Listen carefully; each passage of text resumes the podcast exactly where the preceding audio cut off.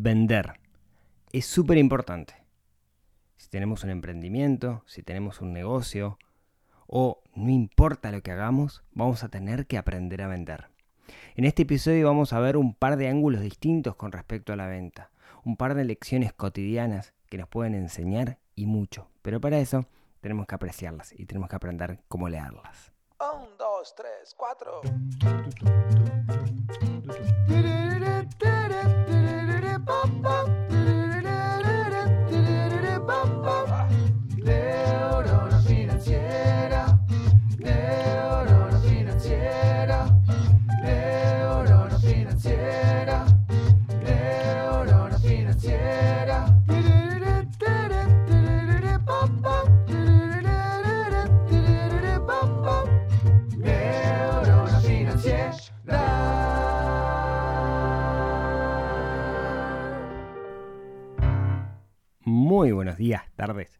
Noches para todos. Bienvenidos a un nuevo episodio del podcast de Neurona Financiera. Mi nombre es Rodrigo Álvarez, soy quien los acompaño miércoles a miércoles para charlar algún tema que esté relacionado con el dinero, que esté relacionado con las personas y que nos ayude a tomar esa idea de que el dinero es una herramienta para ser más felices y que no tenemos que estar corriendo atrás del dinero todo el tiempo. En el episodio de hoy vamos a hablar de algo que me parece que es súper importante, ya lo he hablado en algunas otras ocasiones, pero esto es un ángulo distinto. Vamos a hablar de la venta. Eh, antes, antes les pido un favor, si tienen ganas y si les parece, ahora Spotify permite el hecho de poder ponerles estrellitas a los podcasts y el hecho de que vayan y le pongan alguna estrellita a este podcast en Spotify, si lo están escuchando ahí, en este momento, mientras lo están escuchando, me ayuda y mucho, así que si tienen ganas de hacerlo, muchísimas gracias. Y si no tienen ganas, no pasa nada. Bueno, venta. Yo creo que he hablado ya en otros episodios sobre la importancia de la venta. Y, y, usualmente cuando hablamos de venta, el tema es que hablamos de lo que se llama una venta relacional. Una venta en la cual construimos una relación con nuestros clientes. Eso es a lo que me dedico yo. En mi trabajo profesional, yo lo que hago es entablar relaciones con clientes, es una venta relacional de un producto o servicio que suele tener un ticket alto, entonces se puede invertir mucho tiempo en la construcción de la relación. Ahora, ¿qué pasa cuando en realidad la venta es distinta y la venta es de un producto o un servicio que el margen es muy bajo y apuntamos a volumen? Quizás ahí se puede hacer una venta relacional o no se puede hacer una venta relacional. Y eso es el tema que traigo hoy a colación. Dicho un poco más manso, digamos, ¿no? Si, yo vendo algo que sale, vendo autos y el auto sale, no sé, 50 mil dólares, yo tengo que construir una relación con el cliente a cual le, le voy a vender el auto, pero no vendo muchos autos. Ahora, si vendo un producto o servicio que no tiene mucho valor agregado, o no tiene directamente valor agregado, yo que sé, soy un kiosco que vende chicles, ¿cómo hago para vender cuando en realidad no tengo un diferenciador con respecto a quien está al lado? Ese es el gran problema que muchas empresas tienen. Eh, de hecho, hay un libro que les recomiendo si quieren ahondar en este tema, que se llama La Estrategia del Océano Azul, creo que lo he mencionado en alguna otra oportunidad, donde habla de cómo diferenciarse, donde habla de cómo crear nuestro propio segmento. Pero muchas veces es complicado, porque por más cabeza que le pongamos, el kiosco es el kiosco. Y hoy les voy a traer un ejemplo vivo de algo que aprendí estos días con respecto a esto, ahora en un ratito. ¿sí? Como saben, metí una, una, una pausa este, dramática. Como saben, o no saben, no importa, eh, yo me mudé hace un tiempito y estoy viviendo en un lugar que es turístico. Eso quiere decir que en invierno hay muy poca gente, creo que 9.000 personas, pero en verano se llena, capacidad hotelera al 100%, etcétera, etcétera. Entonces, todo el mundo intenta, o viene de lugares cercanos, digamos, a lo que se llama hacer la temporada, que son 2 barra 3 meses al año, o eventualmente algún fin de semana. ¿Por qué es tan importante esto para ellos? Porque es cuando hacen, digamos, estos, estos emprendimientos que se paran arriba del turismo, es cuando llegan a mucha gente. Entonces necesitan, de alguna manera, vender lo máximo posible para poder después financiarse el resto del año. O sea, en dos meses tienen que hacer, dos, tres meses, tienen que hacer lo que haría cualquiera en 12 meses al año. ¿Cuál es el problema? Hay una alta competencia. Y a veces los productos son productos de valor agregado, tienen algo, digamos, que los distingue, pero a veces no. Y eso hace que surja la creatividad. Lo que les voy a contar ahora es, un ejemplo. El otro día em, fuimos con, Maxi a comprar pescado. Es un lugar, hay unas, pescaderías sobre la Rambla, ¿sí? sobre, mismo sobre el océano, en el cual venden pescados y hace un tiempo las mismas tienen sus chiringuitos, digamos, establecidos, las, pescaderías, sus puestitos. Y las mismas pescaderías les permitieron abrir eh, no solamente el pescado crudo como para cocinar, sino también venta de eh, productos elaborados.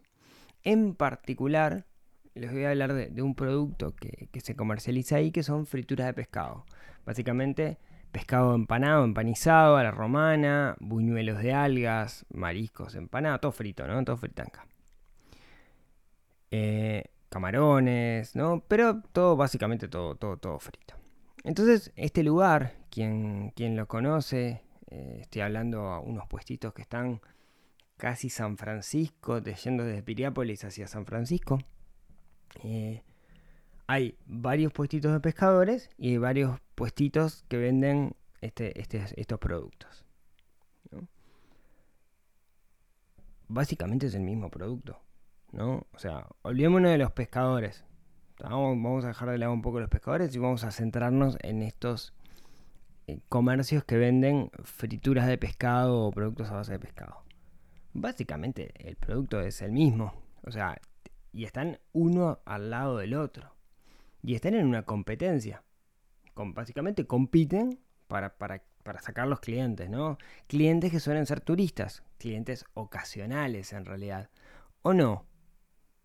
Y eso es una pregunta que vamos a intentar responder en este, en este episodio. ¿Cómo lo hacen? Bueno, el otro día, como les decía, fuimos con Maxi a comprar este, pescado y nos quedamos un rato ahí mirando eh, y, yo intentaba explicarle a Maxi qué era lo que estaba pasando. ¿Cuál es la estrategia de venta de estos, eh, de estos locales gastronómicos que venden pescado? Bueno, lo primero es, está el local, en el local se cocina y afuera tienen un pequeño ejército de vendedores, entre comillas. ¿Qué es lo que hace el vendedor? Básicamente intenta captar la atención de quienes pasan por delante ofreciendo una muestra gratis. Claro, el de al lado hace exactamente lo mismo, entonces necesitan diferenciarse con el de al lado. La muestra gratis en este negocio es sumamente importante, por, por varias razones. Quizás la más importante, a mi entender, es la que Robert Cialdini menciona como la ley de la reciprocidad. Cuando nos dan algo gratis, sentimos una necesidad innata, inconsciente, más que innata, de devolver ese favor que nos acaban de hacer. Entonces, es probable que si yo soy transeúnte, vaya con hambre, voy pasando por ahí, siento el olor a frito y alguien me dice, ¿quiere probar? y yo pruebe y diga, qué rico, porque está rico, es muy probable que empiece a sentir la necesidad de comprarle a esa persona porque me acaba de dar una muestra gratis, me acaba de dar una fritura de pescado que estaba riquísima. Entonces, los dos puestos que hay hacen exactamente lo mismo. ¿Cómo logran diferenciarse? Bueno, va la gente caminando, quien viene caminando recibe su muestra gratis, y el vendedor, que suelen estar bastante despiertos los vendedores, mire todo lo que tenemos y le empieza a mostrar, digamos, el, universo de posibilidades que tiene para comprar. Ahora, el del puesto de al lado, muy, muy astutos, lo que dice es, pruebe a nosotros, gritan, ¿no? Pruébennos a nosotros también. La receta es distinta. No sé si la receta es distinta. eh, así entre nos, dudo que la receta sea muy distinta porque cuando metes las cosas en la freidora queda todo con el mismo sabor a frito. No creo que el empanizado, digamos, le cambie mucho la diferencia. Me he hecho que le meta más sal, menos sal, pero no, no, no creo que la receta. Yo, yo probé ambos, no noté mucha diferencia, tampoco soy un gourmet. ¿no? Pero lo que voy es que es la forma que tienen de diferenciarse. ¿Y qué pasa? Si una persona recibe una muestra gratis de un local y es abordado por el otro, y el otro tiene un vendedor más vivo, más despierto, quien acose, entre comillas, más al potencial cliente, al prospecto, va a ser el que le va a vender. Porque la sensación de reciprocidad va a estar con ambos locales. y en realidad, ahí va a depender un poco de cómo juega el vendedor, qué tanto el vendedor se para arriba del cliente para decirle quédate conmigo. ¿sí? Tienen algunas cosas también interesantes en esta, en esta estrategia la muestra gratis que bien podemos utilizar. Que es que eh, te preguntan tu nombre. Y eso es, de alguna manera lo, lo- es lo mismo que hace Starbucks, ¿no? Lo de ponerte el nombrecito con una carita linda en el vaso te hace sentir personalizado, te hace sentir importante, ¿no? Eh, Dale Carnegie dice en, en su libro Cómo ganar amigos e influencias, gran libro, dice que el sonido más lindo que nosotros podemos escuchar es nuestro propio nombre. Entonces nos encanta que nos llamen por nuestro nombre. Bien. Sin embargo, algo que noté, algo que noté eh, mientras esperaba, era, si veo de frente, tengo un chiringuito a la izquierda, un chiringuito a la derecha, un puesto a la izquierda, un puesto a la derecha. Quienes vienen desde la derecha caminando, es muy probable que sean abordados primero por el puesto de la derecha y que compren ahí. Quienes vienen por la izquierda son abordados por el puesto de la izquierda y es probable que compren ahí. El primero que le da la muestra gratis es usualmente el que vende. Entonces, dependés un poco, por más que haya algún cliente que pueda pasar de uno al otro, dependés básicamente de la dirección de la que vienen los clientes, que no, no depende de vos. ¿no?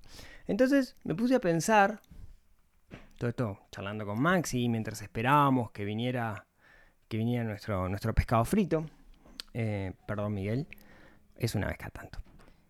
Entonces me puse a pensar qué otras cosas haría yo como para de alguna manera ganarle, si yo fuera el, el- gerente de ventas ¿no? de uno de los locales, ¿qué cosas haría? Y se, nos ocurrieron, nos pusimos a jugar ese juego con Maxi, juegos divertidos que tenemos con mi hijo, y se nos ocurrieron un montón de ideas. ¿sí? La idea era compartirlas con ustedes.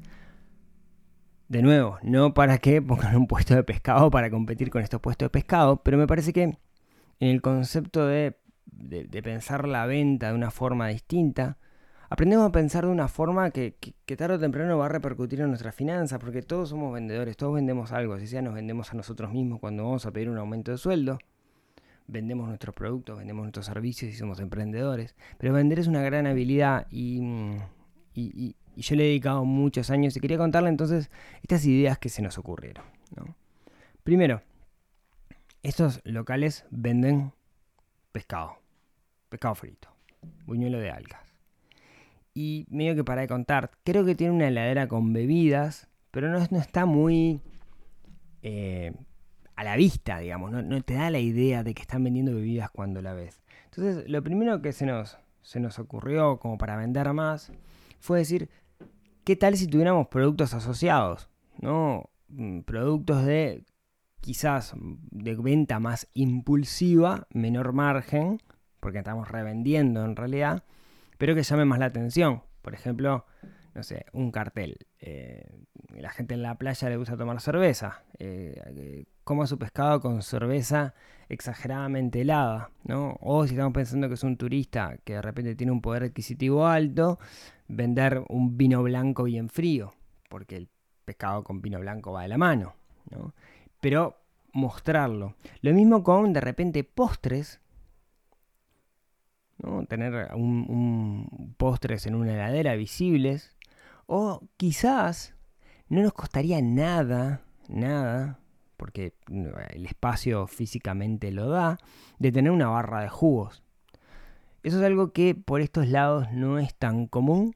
Eh, yo recuerdo cuando, cuando viví en Venezuela, era normal encontrar en los centros comerciales o en cualquier lugar o cualquier restaurante unas especies de heladeras en las cuales había frutas, que podían estar heladera o no, digamos, pero no importa, frutas cortadas, entonces vos ibas a comer y pedías un jugo, y el jugo era agua, azúcar eventualmente y fruta. Costo súper económico y súper redituable, ¿no? En la barra de jugos. Que quizás sea de alto margen y si lo permite, yo no sé, digamos, en este caso si se permite, pero podría llegar a vender eso. Entonces ahí viene algo interesante. ¿Qué productos o servicios nosotros podemos agregar no solo para vender más, sino llamar la atención? Porque si yo vengo con sed o con ganas de tomar un jugo, voy a comprar el pescado en el lugar que vende el jugo. Entonces esa fue una de las ideas que se nos ocurrió. Otra de las cosas que, siempre es importante es aportar a la historia de la marca. ¿Qué quiero decir con esto? Quiero decir, está muy de moda el concepto de storytelling, ¿no? De, contar historias, etc. Y vos decís, ¿qué, historia puedo contar si yo vendo pescado frito? Bueno, hay un montón de historias que podemos contar. Porque si yo veo dos pescaderías y una tiene un cartel que en vez de tener los precios cuenta la historia de la receta, que la receta en realidad era de Doña Petrona, que Doña Petrona era cocinera de Don Francisco Piria, fundador de la ciudad, y que zaraza, zaraza, zaraza. La estoy inventando, ¿no? lo ideal en storytelling es que la historia sea verdad. Pero si podemos apelar a contar la historia que nosotros tenemos de una forma em, que llame la atención, que, que interese, la gente sabe que era nuestro local porque va a asociar nuestra marca con ese branding, con ese concepto. La historia es sumamente poderosa y todo tiene una historia atrás. Obviamente tiene que ser una historia de verdad, ¿no? No podemos mentir. Pero si rascamos un poco, seguro la historia tiene algo interesante. Puede que no, pero, pero está bueno apelar a la historia. No sé, de repente, capaz que no la, no la propia receta, pero de repente el aderezo es el aderezo secreto zaraza zaraza. Y puede ser secreto porque lo podemos inventar nosotros y no contarle a nadie, hacer muchas pruebas y cosas por el estilo. Eh, de hecho, algo interesante que también se nos ocurrió es, tuvimos, como yo les decía, estuvimos esperando en pila rato. Estamos ahí, paraditos, 30 grados, divino para estar parado ahí. Eh, a la sombrilla, buscamos sombrita, nos metimos en la sombrita mientras esperábamos. Pero miren lo que se nos ocurrió. Cerca hay sombra. ¿Qué tal si, y esto es súper barato, ¿Qué tal si en el comercio nos pedían el número de teléfono y decían, te mando un WhatsApp cuando esté, cuando esté listo? Anda, sentate allá, tomate tu jugo que te acabo de vender, sentate en la sombrita y yo te mando un WhatsApp. Ah, perfecto. Yo me voy, pa, pa, pa, pa, pa, no miro todo esto. Me llega un WhatsApp, está pronto, lo voy a buscar, estoy a 20 metros, a la sombra, lo voy a buscar, agarro las cosas y me voy. Y ustedes dirán, ah, bueno, es un buen servicio. Sí, es verdad, antes era normal que se hiciera con algunos aparatos este, específicos para eso, que te los daban y te los llevabas a la mesa, pero podían hacerlo con el teléfono. Ahora, hacerlo con el teléfono tiene una ventaja. Primero, el 90%, 95% de las personas tienen teléfono y conexión a internet. Y segundo, estamos obteniendo el teléfono de nuestro potencial cliente. Ustedes dirán, bueno, pues es un turista, no va a volver. No, hay estadísticas que dicen que los turistas siempre tienden a volver al mismo lugar. Entonces, al tener el teléfono de ese cliente, yo puedo hacer un montón de cosas. Puedo armar una base de datos, puedo mandarle información, puedo mandarle mensajes diciendo no sabes cómo pescó el pejerrey hoy, tenemos, etcétera, etcétera. Obtener datos de nuestro cliente de forma ingeniosa nos permite estar siempre en contacto con él y que él nos tenga en la cabeza. Entonces yo puedo comunicarme de una forma no agresiva con este cliente, contarle cosas, inclusive hacer publicidad segmentada por ese número de teléfono, porque alguna vez me compró, etc. Bueno, hablando de publicidad, otra cosa que yo podría hacer si fuera estos locales es haría una campaña de publicidad geolocalizada, en la cual solamente afectaría a gente que está en cierta zona y que de repente están en onda turismo de alguna manera lo puedo, lo puedo segmentar porque las redes sociales lo, permiten. Eh, otra, otra idea que se nos ocurrió también es jugar con las recetas. Yo te vendo la cosa hecha, Pero además de que la receta ten- tenga una historia, yo te puedo dar la receta. Y vos dirás, pero perdés plata. No, realidad no, la gente quiere hacer pescado frito en su casa porque apesta toda la casa. Pero también te vendo el pescado porque es una pescadería originalmente. Entonces, al jugar con la receta, ha puesto el cross-sell y yo también te puedo vender mi otro producto. Entonces, si tengo tus datos, también te puedo vender el otro producto. ¿sí? Esta gente sabe. ¿sí? Esta gente la tiene, la tiene clarísima. Eh, y creo que podemos aprender un montón de cosas cuando vemos grandes historias de ventas como, co- como esta. Pero también se le puede poner un poco de cabeza arriba. Y ojalá ustedes puedan hacer un paralelismo de esto que yo les conté con sus propias, eh, con sus propias experiencias como para poder vender un poco más o ampliar las ventas de su propio negocio. Conclusiones de todo esto. Creo que la clave está en la venta transaccional, llevar, o sea, la venta de que es una vez y te olvidas, llevarlo a una venta relacional, construir una relación con nuestros clientes. Muchos de esos clientes van a volver de todas formas y cuanto mejor sea la relación, más le vamos a poder vender. Si podemos aportar valor más allá de nuestro producto, llámese, sentate acá, te mando un coso, te vendo otros productos, etcétera, creo que la gente nos va a preferir. Si puedo crear una historia alrededor de la marca, mejor todavía porque ahí la gente nos va a recordar. Y al tener tus datos, los datos del cliente, yo me puedo meter en su círculo y puedo hacer estar en la cabeza de mi propio cliente. Igual, igual esta gente que labura ahí le va bien, que entiendo que le va bien y sabe muchísimo. Y miren, para, para terminar, déjenme contarles una, una cosa brutal que pasó el otro día. Esto fue en otra instancia. Fui, esta vez fui, en vez de a comprar eh, pescado frito, que no lo hago muy seguido, fui a comprar pescado. Fui a comprar tru- eh, trucha, no, fui a comprar. eh, ay. Trucha acá no se consigue, claramente. No, no me acuerdo del pescado que era. Eh, ay, se fue el nombre. Bueno, no importa, fui a comprar pescado. Y estaba en la pescadería. Elegí el pescado, me lo estaban, estaban, lo estaban limpiando para, para hacer al horno. Y vino una señora que parecería una cliente habitual. Y dice, bueno, dame salmo- el salmón que llevo siempre, no sé qué, no sé cuánto. El salmón es un pescado caro acá porque es un pescado importado. Caro quiere decir que sale 3-4 veces más que otros pescados. Entonces, ah, bueno, ya el salmón. Dice, ah, y está, es tan caro el salmón, dice la señora. La señora venía en una buena camioneta, o sea, se vería que te- tenía un poder adquisitivo alto, tenía pinta. Dice, pero, pero es tan rico, yo lo, lo hago a la plancha, las veces que he probado hacer otros a la plancha, la verdad se me desarman, por eso siempre llevo salmón. ¿Qué otro pescado podría llevar? Entonces una vendedora le dice, ah, pero lleva, eh, lleva este, lleva, no sé, es un bolazo, no me acuerdo, lenguado, lleva lenguado, es, sale la cuarta parte. Ah, bueno, entonces voy a llevar lenguado. Y de allá del fondo, de allá del fondo, la, la, la que cobra, digamos, una veterana, astuta, astuta, eh, dice esto, fíjense qué gran lección y dejo que ustedes, la, ustedes se la queden pensando. Le dice, mire que es otra cosa el lenguado, no es lo mismo que el salmón. Haga una cosa, lleve el salmón. Y yo le, voy, yo le regalo, regalale a fulana un filete de lenguado para que lo pruebe. Porque va a ver que es otra cosa y seguramente no pueda cumplir sus expectativas. Entonces la mujer llevó el salmón, lo pagó, Llegó el filete de lenguado, o sea, gastó mucho más dinero que si hubiera comprado solo lenguado. Llegó una, un cosa de lenguado gratis. Y yo tengo la plena seguridad que la próxima vez que fue, no solamente compró en ese local, sino que también volvió a comprar salmón. Grandes lecciones de venta que podemos encontrar en cualquier lugar en la calle y que las cuales tenemos que capitalizar porque creo que nos enseñan mucho. Bueno, esto es lo que quería contarles el día de hoy. Eh, espero que les haya gustado un capítulo distinto. Hacía tiempo que no hablaba de ventas o de emprendimientos y cosas. Eh, muchas gracias por, por escucharme hasta acá, como siempre. Eh, eh, si tienen ganas, nos vemos, nos hablamos, nos escuchamos el próximo miércoles en otro episodio que ayude a desarrollar esa neurona financiera que tenemos un poquito dormida y que tenemos que despertar. Le mando un abrazo grande y nos vemos el próximo miércoles. Chau, chau quisiera